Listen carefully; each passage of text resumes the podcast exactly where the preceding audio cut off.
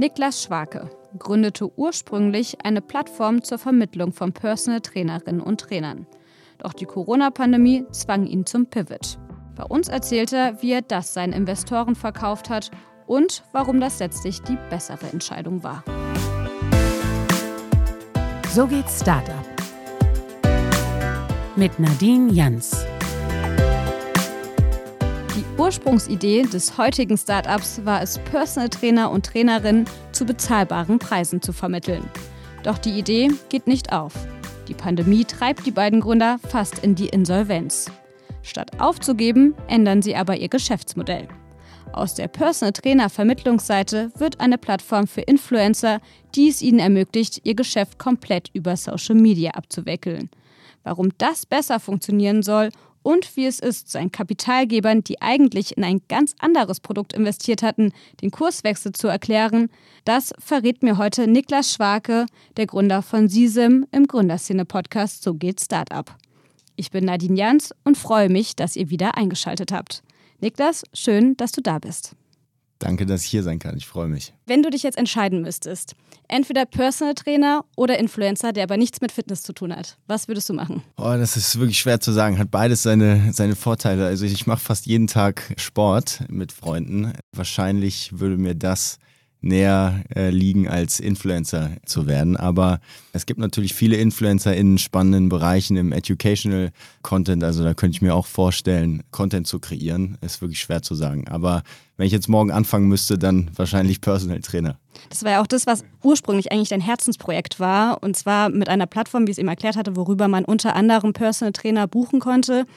Wann war denn der Punkt, wo du gemerkt hast, okay, wow, das funktioniert nicht? Ja, also wir haben Ende 2019 angefangen mit der Idee. Die ursprüngliche Idee war, Personal Body und Mind Coaching zu demokratisieren, so wie du es eben beschrieben hast. Und das hat vier, fünf Monate gut funktioniert. Also wir sind jeden Monat weiter gewachsen und dann kam Covid und dann ging tatsächlich gar nichts mehr, weil das ursprüngliche Geschäftsmodell war darauf ausgelegt, dass sich die Trainer, also Fitnesstrainer, Yoga-Trainer, Mental Coaches, dass sie sich persönlich treffen und das halt zu bezahlbaren Preisen. Und wir hatten Ende 2019 schon mit Livestreaming und On-Demand-Services rumprobiert und haben aber gemerkt, dass das überhaupt nicht angenommen wird von den Kunden. Und äh, vier, fünf Monate später ging Covid los und dann hat sich die Welt verändert und alle sind auf Livestreaming und On-Demand umgestiegen, aber unser Produkt war nicht ready dafür.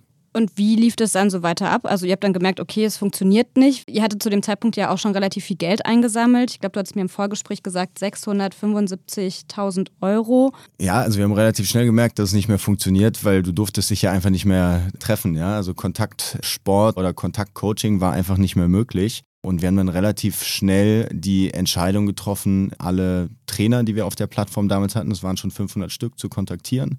Äh, die haben wir alle persönlich angerufen und sind ins Einzelgespräch erstmal gegangen und haben kommuniziert, dass das Geschäftsmodell so erstmal nicht funktioniert. Ja, das haben wir natürlich mit unseren Investoren abgesprochen, mit unseren Angel-Investoren und wir wussten, dass wir das Modell irgendwie auf Livestream ziehen müssen, beziehungsweise On-Demand-Content anbieten äh, müssen, weil die Leute natürlich alle zu Hause waren. Und äh, da hatten wir uns schon drauf eingestellt. Wir hatten auch vage Pläne 2019 entworfen, was wir Ende 2020 mit Livestreaming und On-Demand machen wollten. Deswegen waren wir nicht komplett unvorbereitet auf die Situation, aber es kam halt einfach viel zu früh und wir waren zu dem Zeitpunkt noch nicht bereit, äh, um zu switchen. Und seid ihr dann auf die Investoren zugegangen, habt gesagt, schaut mal, das funktioniert nicht, kamen die auf euch zu, wie lief das dann ab? Es war so, dass wir immer sehr direkt und transparent mit unseren Investoren gesprochen haben. Wir haben ein sehr gutes Verhältnis zu denen von vornherein gehabt. Und ich habe es eigentlich so gehandhabt, dass ich ja alle zwei bis vier Wochen ein Update geschickt habe. Die wussten sowieso immer, was los war. Und wir waren da auch sehr transparent, ja. Also da gab es jetzt nichts drum rumzureden. Es hat einfach nicht mehr funktioniert. Ja? Wir sind da wirklich ins offene Messer gelaufen. Und von daher war es eigentlich auch nicht so schwer, das zu kommunizieren, ja, weil die haben das Problem natürlich sofort verstanden. Da sind auch viele erfahrene Gründer und Investoren in unserem Investorenkreis dabei. Und die hatten eigentlich sofort Verständnis dafür und haben ihre Hilfe auch angeboten. Und wie lief das dann weiter ab?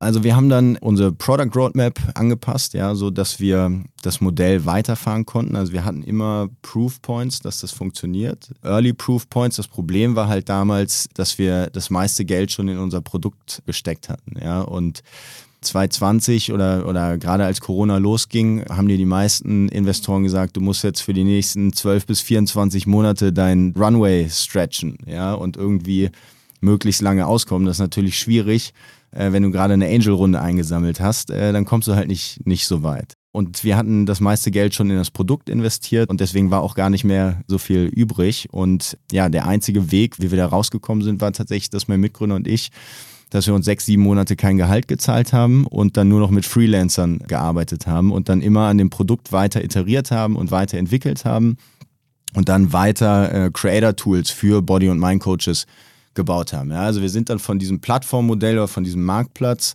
gepivotet hin zu einer Software und haben es den Trainern, also den Fitness-, Yoga- und Mental-Trainern ermöglicht, ihr gesamtes Business über Sisam äh, abzuwickeln, haben die entsprechenden Creator-Tools dafür entwickelt. Das heißt, sie konnten Privattrainings darüber abwickeln, Events in Person, Indoor, Outdoor und per Livestream, äh, On-Demand-Videos, konnten ihr ganzes Invoicing, also die Abrechnung darüber abwickeln, äh, Payments, sie konnten ihr Profil komplett customizen und so haben wir es dann geschafft, das Modell so zu drehen, dass es dann auch während Covid im, im Lockdown funktioniert hat. Du hast gesagt, ihr habt euch sechs, sieben Monate kein Gehalt ausgezahlt. Gab es denn da so Momente, wo du dachtest, okay, das wird alles nichts, du fängst wieder an einem Angestelltenverhältnis? Nee, das war eigentlich keine Option. Ich war ja früher schon auf der Gründerseite. Ich habe damals mit Jürgen, mit meinem jetzigen Mitgründer auch, wir haben damals Couponation äh, mit aufgebaut. Das ist ein Rocket Internet Venture, eine Gutscheinplattform. Die haben wir in München aufgebaut, zweieinhalb Jahre zusammen. Dann war ich kurz auf der Investorenseite für zwei Jahre bei Early Bird Venture Capital. Und dann bin ich wieder auf die Gründerseite gegangen. Und ja, ab dem Zeitpunkt habe ich gemerkt, ich will auch nicht mehr ins Angestelltenverhältnis. Und ja, ich wollte eigentlich immer diese Idee weiterverfolgen. Wir waren schon sehr früh in diesem Creator Space. Ja. Wir haben 2017, als Jürgen und ich bei Couponation noch gearbeitet haben, hatten wir die erste Idee im Creator Space, hieß damals FabChat. Äh, das stand für Fabulous Chatting und wir haben damals gesehen, äh, das waren so die Early Days der Influencer, dass viele von denen halt ähm, Fan- und Kundenanfragen bekommen haben, ja, und dass die, die Direct Messages extrem voll waren die meisten nicht hinterhergekommen sind die zu beantworten. Und wir wollten den Creators oder Influencern damals quasi helfen, über eine Monetarisierungsfunktion der Direct Messages ja, ihre, ihre Fans und Follower zu monetarisieren. Also wir waren sehr früh in diesem, diesem Creator-Space und als dann Covid kam, hat uns das natürlich sehr viel Zeit gekostet und hat uns zurückgeworfen, aber es war eigentlich nie eine Option, da aufzugeben oder zu sagen, ich gehe wieder ins Angestelltenverhältnis zurück, weil wir da einfach sehr lange in diesem, in diesem Umfeld schon drin waren und ja, das sehr gut kannten. Genau, du hast gerade eben schon gesagt, ihr habt dann einen Pivot gemacht, also euer Geschäftsmodell geändert. Wie kam denn das neue Geschäftsmodell dann an? Ja, viel besser, ja, weil es hat funktioniert während, während Covid. Ja, die Leute konnten wieder trainieren von zu Hause, weil wir es per Livestream angeboten haben und die Trainer oder die Creator On-Demand-Videos auch äh, anbieten konnten. Das hat wesentlich besser funktioniert. Also wir haben dann wieder Traktion drauf bekommen, äh, nachdem eigentlich fünf, sechs Monate gar nichts lief. Ja, und dann war wieder Traktion drauf, dann kamen äh, wieder mehr Kunden und auf einmal haben wir gesehen, das Modell funktioniert ja eigentlich viel, viel besser als das ursprüngliche Modell.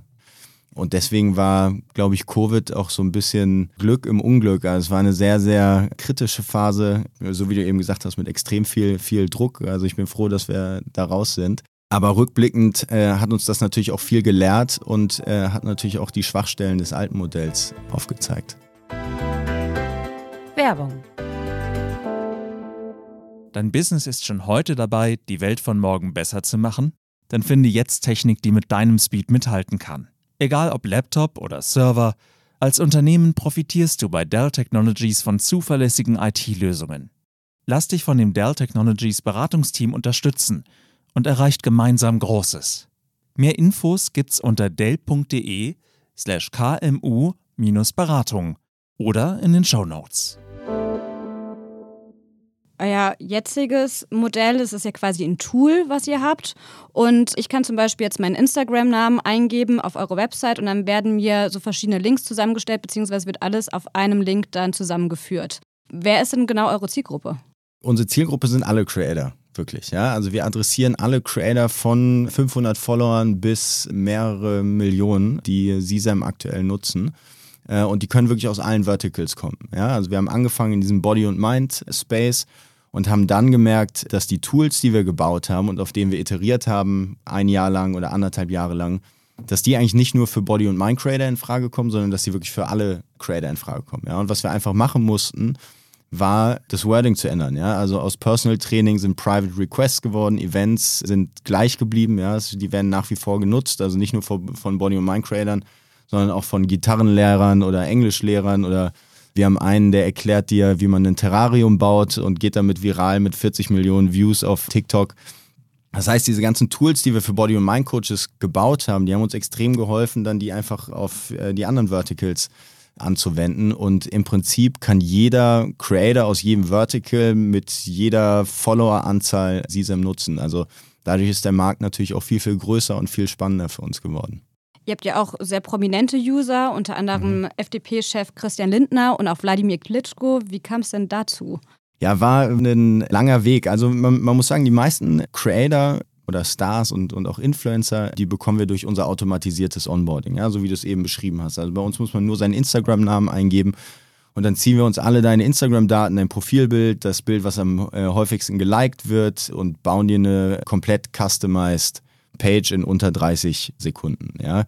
Dann gibt es aber natürlich so Leute wie einen Christian Lindner, der jetzt nicht äh, unbedingt von alleine auf, auf Sisam aufmerksam wird den haben wir einfach zu Sisam bekommen, indem wir ihn angeschrieben haben. Ja? Der hat seine E-Mail bei Instagram angegeben, christian.lindner.fdp.de, also kann ich glaube ich sagen, weil die steht öffentlich bei Instagram. Und ja, dann habe ich den angeschrieben im Januar. Dann hat sich keiner gemeldet. Dann habe ich ihn nochmal angeschrieben, hat sich wieder keiner gemeldet. Und ich glaube, das habe ich drei, vier Mal gemacht, bis sich jemand aus dem Office gemeldet hat. Und dann bin ich dran geblieben und dann haben wir irgendwie die LinkedIn-Connection aufgebaut. Dann hatte ich einen Call mit denen und dann war der Link auf einmal äh, bei Christian Lindner mit drin. Und Wladimir Klitschko? Den wollte ich ursprünglich als Angel Investor bei uns mit drin haben. Also es hat schon 2019 angefangen, dass ich, dass ich ihn bzw. sein Team angeschrieben habe. Und da habe ich auch am Anfang keine Antwort äh, bekommen. Ja, also damals hätte der natürlich noch viel besser gepasst zu unserem Investorenkreis, weil wir waren auf Body- und Mind-Coaches fokussiert. Und ich dachte, okay, Klitschko dabei zu haben, ist natürlich super äh, mit seinem Netzwerk und mit seiner Strahlkraft. Und so hatte ich schon mal einen initialen Kontaktpunkt und um ehrlich zu sein, habe ich den, glaube ich, jedes Jahr nochmal wieder angeschrieben oder zweimal angeschrieben und dann ging irgendwann der Krieg los in der, in der Ukraine und dann habe ich mir sein Instagram-Profil angeschaut und er hatte damals einen äh, Link zu einem Weltartikel, glaube ich, in, in seiner Bio. Ja, und ich äh, dachte mir, jemand mit so viel Reichweite äh, und mit seiner Strahlkraft, ja, der kann natürlich extrem viel, viel bewirken und auch viele Spenden einsammeln. Und dann haben wir ihm einen Spendenlink gebaut, also mit verschiedenen Links, die zu Spendenaktionen führen, die den Menschen in der Ukraine helfen. Haben ihm das zusammengebaut und haben das seinem Team rübergeschickt. Die fanden das gut und dann äh, haben sie angefangen, Sisem zu nutzen. Jetzt habe ich heute nochmal nachgeschaut. Ja. Lindner nutzt noch euren Link, ja. Klitschko nicht mehr. Warum? Die haben eine neue Aktion gestartet. Ja, die haben, äh, verweisen jetzt auf ihre Stiftung, aktuell mit der sie selber Geld einsammeln und äh, wollen jetzt hauptsächlich dafür werben. Euer Geschäftsmodell, ihr habt ja gewisse Basisfunktionen, die sind gratis und man kann aber für 8 Euro im Monat ein Modell abschließen, dass man so gewisse Premium-Funktionen noch zusätzlich hat. Und ich glaube, ihr verdient auch prozentual mit, wenn ihr gewisse Verkäufe habt. Oder wie genau funktioniert das? Genau, also das Modell ist ein Freemium-Modell. Jeder, der auf Social Media aktiv ist, ja, kann sich so eine, so eine Page bauen. Und die Page kannst du erstmal for free nutzen. Ja, wir monetarisieren nur über unsere Commerce-Funktion. Das bedeutet, wenn du anfängst, Geld über deine Page zu generieren, also Geld über unsere Commerce-Tools äh, zu machen, dann kriegen wir auch einen Cut davon. Ja, und das ist in der Free-Version, bei der du nichts im Monat zahlst, also äh, keine Monthly Subscription, zahlst du 5% pro Transaktion und dann im Pro-Tier, also das ist die äh, nächste Version, zahlst du 8 Euro pro Monat und 3% pro Transaktion. Und verdient ihr dann auch, wenn das jetzt ist wie bei Klitschko mit den Spenden, verdient mhm. ihr dann an den Spenden auch mit nee. oder wie funktioniert das? Nee, also bei Klitschko haben wir gar nichts verdient. Ich glaube, das wäre auch nicht der richtige Weg gewesen, sich da irgendwie einen, einen Cut abzuschneiden. Also äh, da war es wirklich einfach so, ja, dass auf die Spendenlinks verlinkt wurde und äh, da ist alles zu 100 Prozent in der Ukraine gelandet. Beziehungsweise bei den Spendenaktionen, mit denen Klitschko zusammengearbeitet hat, was die dann daraus gemacht haben, ja, das hatten wir dann nicht, nicht in der Hand. Aber wir haben uns da keinen Cut genommen. Und wie viele Leute nutzen euch und vor allem wie viele zahlen die 8 Euro aktuell im Monat? Genau, also wir haben mittlerweile äh, über 10.000 Creator, die CSAM nutzen und wir pushen vor allem auf äh, Sign-ups aktuell und Conversion, weil wir ein äh, Freemium-Modell fahren und für uns ist es erstmal wichtig, jetzt möglichst viel Market Share zu generieren, bevor wir ähm, auf die Monetarisierung gehen. Das heißt, das ist aktuell, magst du es noch nicht verraten? Genau, ich kann es dir in ein paar Monaten verraten. Dann, wenn ich hier nochmal sitzen darf, dann nenne ich dir die Zahlen. Na gut. Aber wo, auf welchen Märkten? Also ich habe gesehen, eure Seite ist ja komplett auf Englisch. Ist dann irgendwie die Zielgruppe eher die USA als Deutschland? Genau, also wir haben mittlerweile 50 Prozent unserer Kunden, äh, die aus den USA kommen und haben aber grundsätzlich eine sehr diverse Customer Base, ähm, also wirklich aus allen Ländern. Das heißt, das Geschäftsmodell ist auch von Tag 1 global skalierbar. Was ist denn der größte Unterschied zwischen dem deutschen und dem amerikanischen Markt? Ja, der amerikanische Markt ist drei, vier Jahre weiter im Vergleich zum deutschen Markt. Ja, also du merkst sofort, wenn du mit den, mit den Creatern vor Ort sprichst, du musst die Tools, die wir anbieten, die Commerce-Tools und die Art und Weise, wie sie monetarisieren können, äh, musst du denen eigentlich gar nicht mehr erklären. Die kennen das meiste schon. Also die nutzen die Software und, und wissen eigentlich, was zu tun ist. Und in Deutschland ist es oft noch nicht so gang und gäbe, dass die Creator selbst monetarisieren. Ja? Oft hast du eine Agentur dazwischen, äh, die nach wie vor über Brand-Partnerships hauptsächlich versuchen, Geld zu verdienen. Aber in den USA ist es schon, schon viel mehr angekommen, dass die Creator dort selbst Geld verdienen und ihre Follower versuchen zu monetarisieren. Es gibt ja da auch diverse andere Link-Tools. Besonders bekannt ist ja Linktree, was Selena Gomez unter anderem benutzt oder auch, ich glaube, die britische Tageszeitung The Guardian. Was ist denn der Hauptunterschied zwischen euch und Linktree? Der Hauptunterschied ist, dass Linktree ähm, hauptsächlich ein Content Aggregator ist. Ja? Also ähm, die haben sich darauf fokussiert, Inhalte weiter zu verlinken über die Sections, die sie anbieten. Und vor allem versuchen sie auch über die Designfunktion zu monetarisieren. Ja, das heißt, du kannst dann für 6 Euro kannst du dann das Linktree-Logo zum Beispiel aus deiner Page nehmen oder du kannst andere Farben wählen. Äh, und wir haben einen komplett anderen Ansatz. Ja? Also Linktree hat eine Agentur-DNA, wenn man das so sagen kann. Also die beiden Gründer ähm, haben das aus einer Agentur heraus gestartet, äh, haben das auch bis 2019 oder 2020 noch Part-Time gemacht. Und unser Ansatz ist ein ganz anderer. Also wir wollen eine, eine Social Commerce Suite für Creator bauen. Ja? Also bei uns steht Commerce wirklich im, im Vordergrund und wir bauen auch die entsprechenden Commerce-Tools, dass du als Creator wirklich äh, monetarisieren kannst. Also das eine ist mehr auf Design, Linktree ist mehr auf Design fokussiert und wir sind wirklich mehr auf Commerce äh, fokussiert. Und unser Ansatz ist es, die, die Designfunktion for free den, den Creatern zu geben, weil wir sagen, du hast bei Insta und bei, bei TikTok so viele Designoptionen, so viele Filtermöglichkeiten, dass das eigentlich eine Commodity in, im Social Media ist sozusagen äh, und wir nicht versuchen, über Design zu monetarisieren.